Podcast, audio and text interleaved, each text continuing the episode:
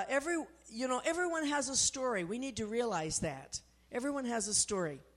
And so uh, it was probably about three years ago. Maybe I was reading the LA Times or whatever uh, on a Sunday, and I suddenly realized that journalism has changed. It, it, it used to be a lot of it is storytelling it's untruth as, as, is, as is you know almost every news uh, outlet that you want to think of regardless you know a lot of it is just storytelling and and of course, we know that the word story can be used two ways. My mother would say to me sometimes when I was a child, Are you telling a story? okay. But um, anyway, I won't go there. Have you noticed the different, uh, that there is this different journalistic approach? So it used to be that when you read a story, probably 15 years ago, 10 years ago, when you read the front cover of the LA Times or whatever Sunday newspaper you want to think of, it, it, would always start off with, you know, kind of the facts. The first paragraph, the first two paragraphs are going to give you the facts, where, where the story happened and what it is about. But now they often start off with a first person story. And they use that to introduce some lightly constructed facts that they have gleaned from. It's different, eh, you know. Where is truth in our world today? It's really hard to come by it, okay? But now they introduce, a, a, a, you know, the subject matter with a human interest story. So storytelling has taken on new significance as people are encouraged to discover their voice. Okay. Now, this creates for us a wonderful opportunity in terms of evangelism. Stories are important, but each one of us need to have some stories from our life that we can tell others. And we need to be open to listen to the stories that other people have to tell. And of course, we know one of the strengths of Jesus' ministry was his storytelling ability. He had great ability to tell stories. You know, they are called the parables. And when people ended up you know, at the end of the day, they wondered what was the story about, and he explained it to the disciples. But, you know, having stories to tell others, I think, is really important in today's world because our world has shifted, okay? So, only our story is a fact based story, both when it comes to the story of Jesus. There's two stories, as the very last uh, paragraph here says our task is to tell his story and our story in the hope that it may one day be their story. So there's two stories. There's his story, which is a truth, a, tr- a truth story. It's not a falsified story. It's, it's not embellished. It, you know, it's given to us four times by four eyewitnesses who actually lived in his time. That's really truth based, okay? So it's his story, and then we have a story. And, and we tell these two stories in the hopes that it will become the story of the person that we are talking to. Okay? So stories are very important, and your story is important. And for me, I have more than one story in my life, as most of us do. The longer that you live for God, the more stories you should have. Stories about how, when I mean, I have a story about about about my mission trip, which was two days out from departure. I still needed about thirty two hundred dollars. Okay, and in one day, it all came in, just like that. I got a phone call from, from someone that said, I, w- I want to make a significant contribution. If you come to my house, I'll give you a check for that. And it was for $2,500. And I said, Thank you, Lord. when I got on the plane, everything was paid for. That's a financial breakthrough story. So we have financial breakthrough stories. We have we have healing stories, you know. We have other stories that we can tell people and then our actual conversion story. So everyone has a story to tell. And many years ago, some of you know him, some of you don't, but uh, up at Antioch, there was this uh, well known pastor. What was his name? Stevens? Monroe Stevens, that's right. And he had this very vibrant and alive church. I suppose it was three to 400, something like that. It was a very wonderful church. Everybody loved to go up to that church. But I discovered the secret of how he got all those people in church. It was a very easy secret, I discovered. He, he loved talking to people. He would go in the hardware store, and as they were waiting on him, and he's about ready to leave, he said, Tell me what is the most wonderful thing that ever happened to you? And the person would begin to tell him everything, you know, this wonderful story. He said, Now I want to tell you the most wonderful thing that happened to me. And he talked about how he was a soldier in Korea and an, and an alcoholic and a partier and those kind of things. And then he met Jesus, and everything in his life changed. And he fell in love with Jesus, and God transformed his life and gave him a love for people. So, I mean, that's a wonder that that's how he filled up that church. Was just telling his story to other people. It seems too easy, doesn't it? But it's something that sometimes we don't do enough, okay? So, why are stories important? We move on to the next slide. And the first thing we have to realize that is that friends want to know about our story. How do you know when you're becoming someone's good friend? You begin telling each other about your life stories. You begin telling each other about when you were a child or when this happened or when that happened.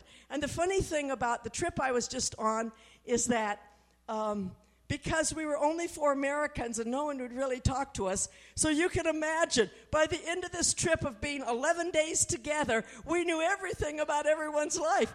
Because, because in Europe, when they eat, they don't just spend 15 minutes in the fast food. They take a long time to eat and they talk and they talk and they talk because eating is supposed to be an experience and a wonderful experience where people talk and share their heart. So most most of our evening meals would take 2 hours.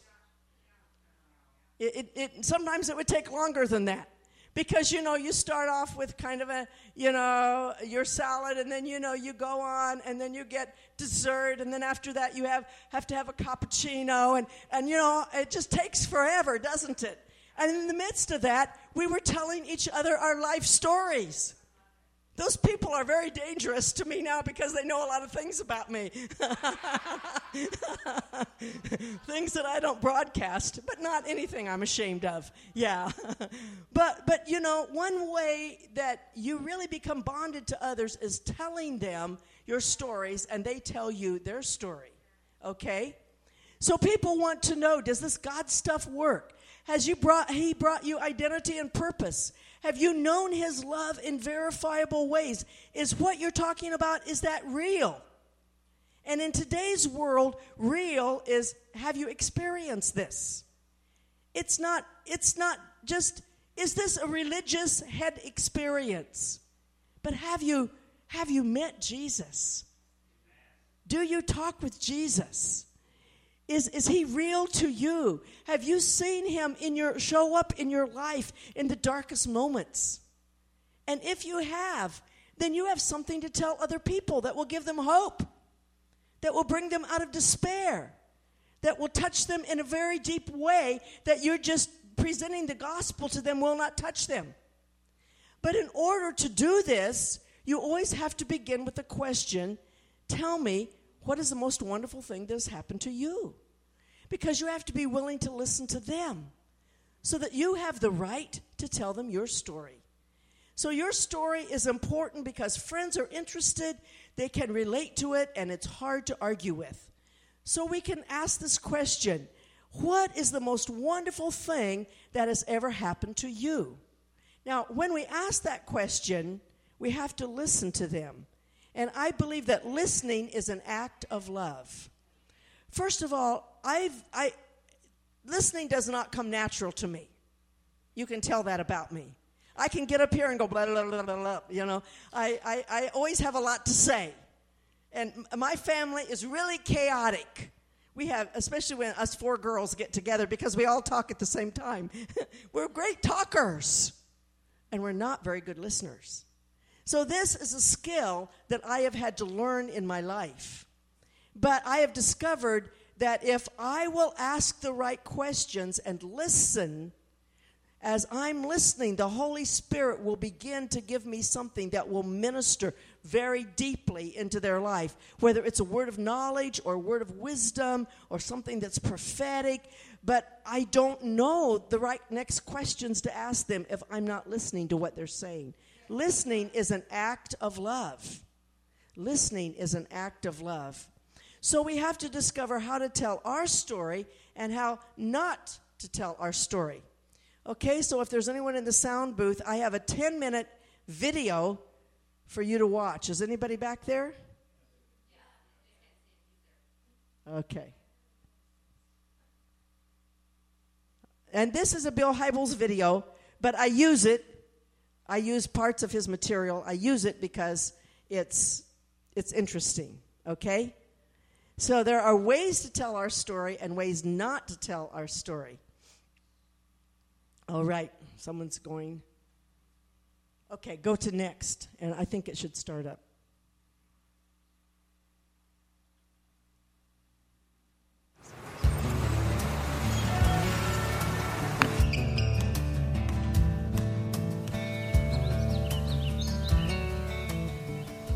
Everybody loves a story, a personal story. It's just kind of that human interest thing that we all tend to respond to very well. So uh, if someone in a relational context at a party or any other place says, Hey, you want to hear a story about the time I did this or this thing happened to me? My reaction to that is, Tell me your story. I'd, I'd love to hear it. Well, let's be very clear about something. It's quite possible to tell your faith story in a terrible way. I mean, in a way that makes people want to run for the doors. And uh, I've been in many settings where people didn't know who I was and they wanted to tell me their faith story. And uh, as I was listening to some folks tell me their faith story, I remember thinking, if I weren't a Christian, I'd become an avowed non Christian after hearing your story. Stories get derailed in, in a number of different ways.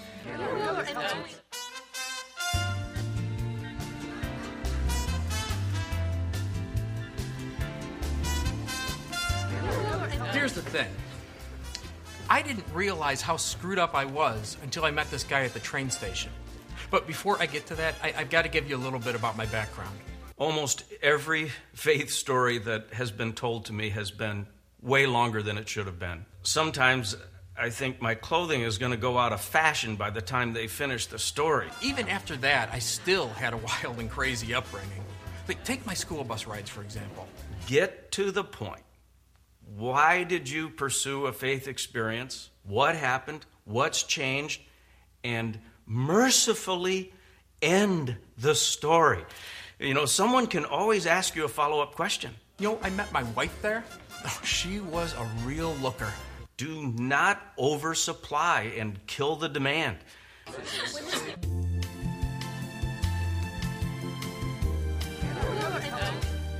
I think I've always believed in something, or wanted to believe in something. I think humans have a deep need to believe. You know, there's a, a longing for significance and meaning. Unlike the animal kingdom, you know, dogs and apes and gerbils. Another thing that just drives me crazy is when someone is telling me their faith story and they're not clear. They go on and on, and I go, in my mind, I, I say to myself, well, be specific. What did actually happen? But we've got this spirit force in us that's longing to be tapped and set free. Shoot straight. Make it clear to me so that when you're done with your story, I, I kind of know the deal. I know the facts. I, I, know exactly what you went through. If you fuzz around the whole thing, uh, th- there's really no clarity for me to, to reckon with after you're done with your story. This guy comes up and sits right next to me and starts talking to me. I mean, you don't talk to people on the train that you don't know, right?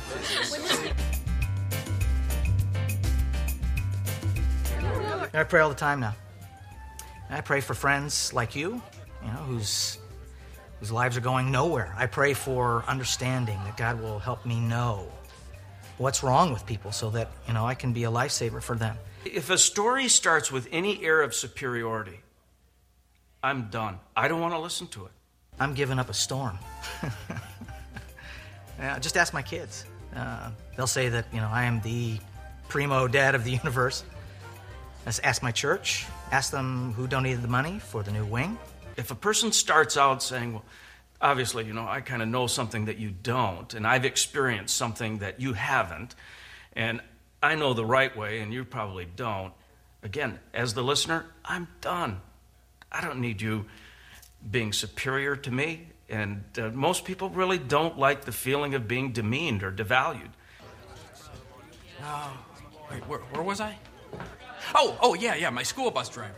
So, anyway.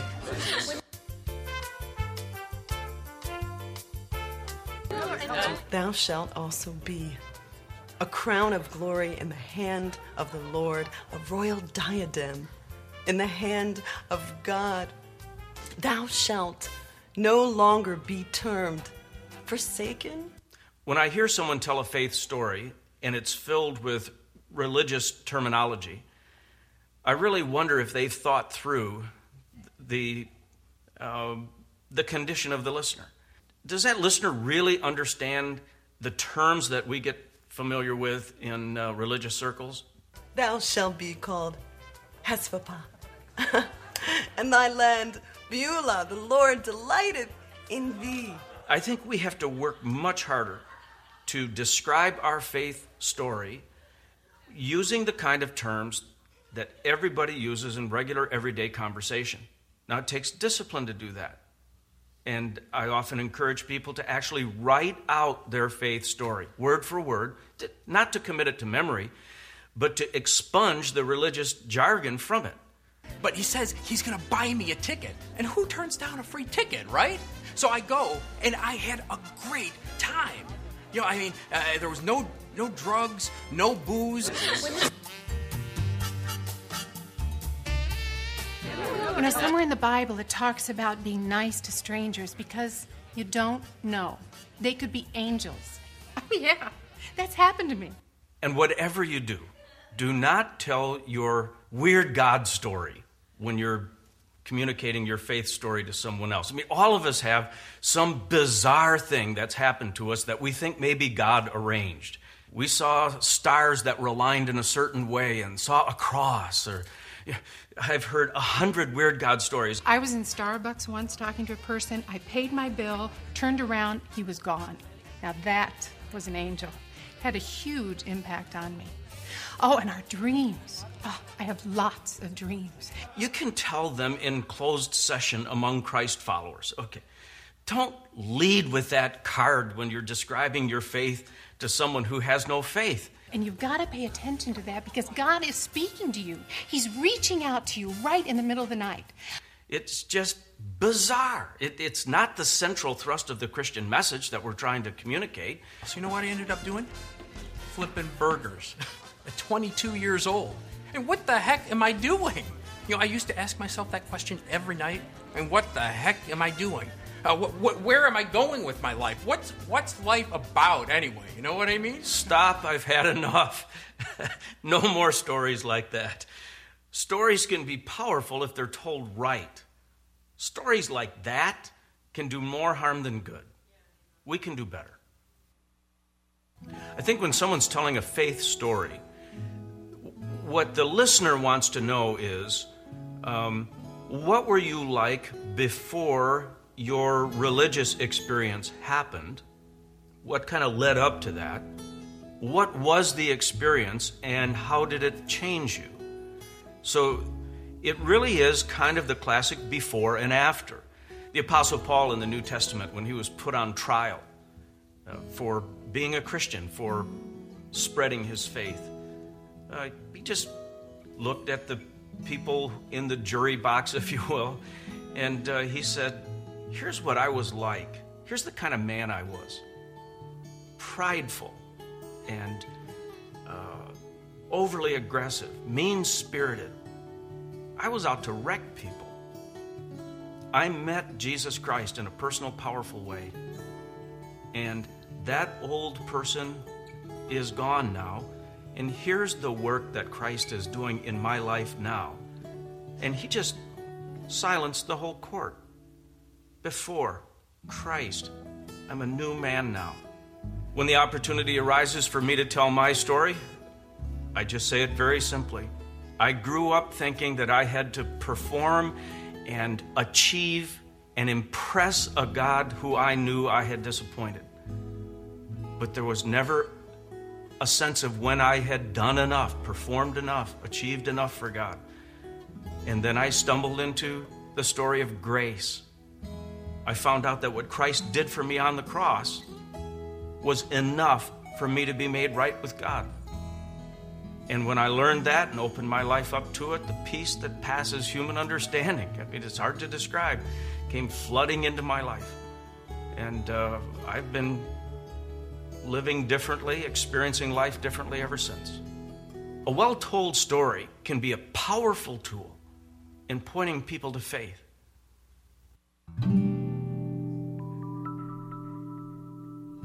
For some people, the story is materialism, greed, money, Christ. Then it's generosity, love, serving. I was all about the next deal. I only bothered with personal relationships when they could further my career. Somehow, though, I got introduced to Jesus Christ and my priorities went haywire. Everything turned upside down, which really surprised my wife and kids. After all these years, I'm finally getting it right. Did you hear how clear that was? Just before, Christ, after. For some people, it's image, uh, beauty, um, wanting to be the center of attention. Then it's Christ, and then it's giving of yourself to others and being less wound up in yourself. A 40 year old cheerleader isn't all that appealing. It's actually obnoxious, but that's who I'd become. But then a girlfriend of mine took a chance and gave me a book. It was about finding your identity in God. That shattered my whole world and changed all my ideas about what life was really about. It's such a shift for me, but I finally feel like the real me is surfacing. Brevity. Just saying it and ending it. Let people ask follow up questions, but oh, be brief. For other people, it's like hatred and uh, internal firestorm of anxiety and all of that. Christ, and then love of another kind. I was angry at everything, everybody, including God. The way I figured it, the world owed me big time, and I wasn't getting my due. After finding Christ, though, an amazing thing happened. My new Christian friends showed me real love and compassion, and for the first time, I was able to be real with people. Humility. It just disarms people. The, the, the genuineness of a story told from the heart. Who can argue with that? But whatever it is, you got to relive what, it, what, what really happened to you. What was leading up to the faith experience, and how are you different on the other side? Pray for our friends. Pray for our neighborhoods. Pray for opportunities. We need to prepare ourselves. Sometimes we can do that through the books that we read. And I want to say, all you have to do is go out to YouTube, to go to sites like even uh, Ravi Zacharias and Tim Timothy Keller. There's lots of materials on YouTube. If, if you're the uh, you know that kind of person that wants to wants to learn in that more visual way instead of an auditory way, rather than than uh, just by books. I don't say that that takes the place of books, but I know a lot of learners today prefer other learning styles. But there are other things that are produced for other learning styles. But you can prepare yourself because these kind of sites like Ravi Zacharias, uh, Timothy Keller. Uh, you can even look at Lee Strobel. Those do the preparation to help us to learn how to talk with authority and with confidence. But you have to have the spiritual preparation as well, not the answers, the intellectual answers alone. But uh, you have to have the spiritual preparation as well. But then, then we have to make the choices, don't we? We just have to get started. So let's just stand up, shall we? That will give all of us a break. Yeah. You've been sitting a long time. We will stretch and say, We love you, Jesus. We raise our hands and say, We are so totally, passionately, uh, totally, absolutely, no words to describe it. We're in love with you, Jesus. Uh, we love you. We love you and we're in love with you. And all we want to do is live for your glory. Oh, Lord, you know, here I am this age, but I want to burn brighter than I've ever burned before. I want to burn. I want to burn. I want to burn with your holy fire, oh Lord. I want to burn for your glory. Even as, as John Wesley said, set yourself on fire and the world will see you come and burn out. So we want to burn for you, God. And we want this fiery love to spill over into our neighborhoods, to spill over into our schools, to spill over into the marketplace, to spill over into our jobs, O oh Lord, to spill over into the lives of those that we meet, O oh God. Burn within us, Holy Spirit. Because if you will fill us with that intensity of love for you, it will be so easy to share our faith. Thank you. thank you. Thank you. Oh, thank you for loving us. Thank you for your patience with us. And if any of us, you know, need to repent right now, we do that.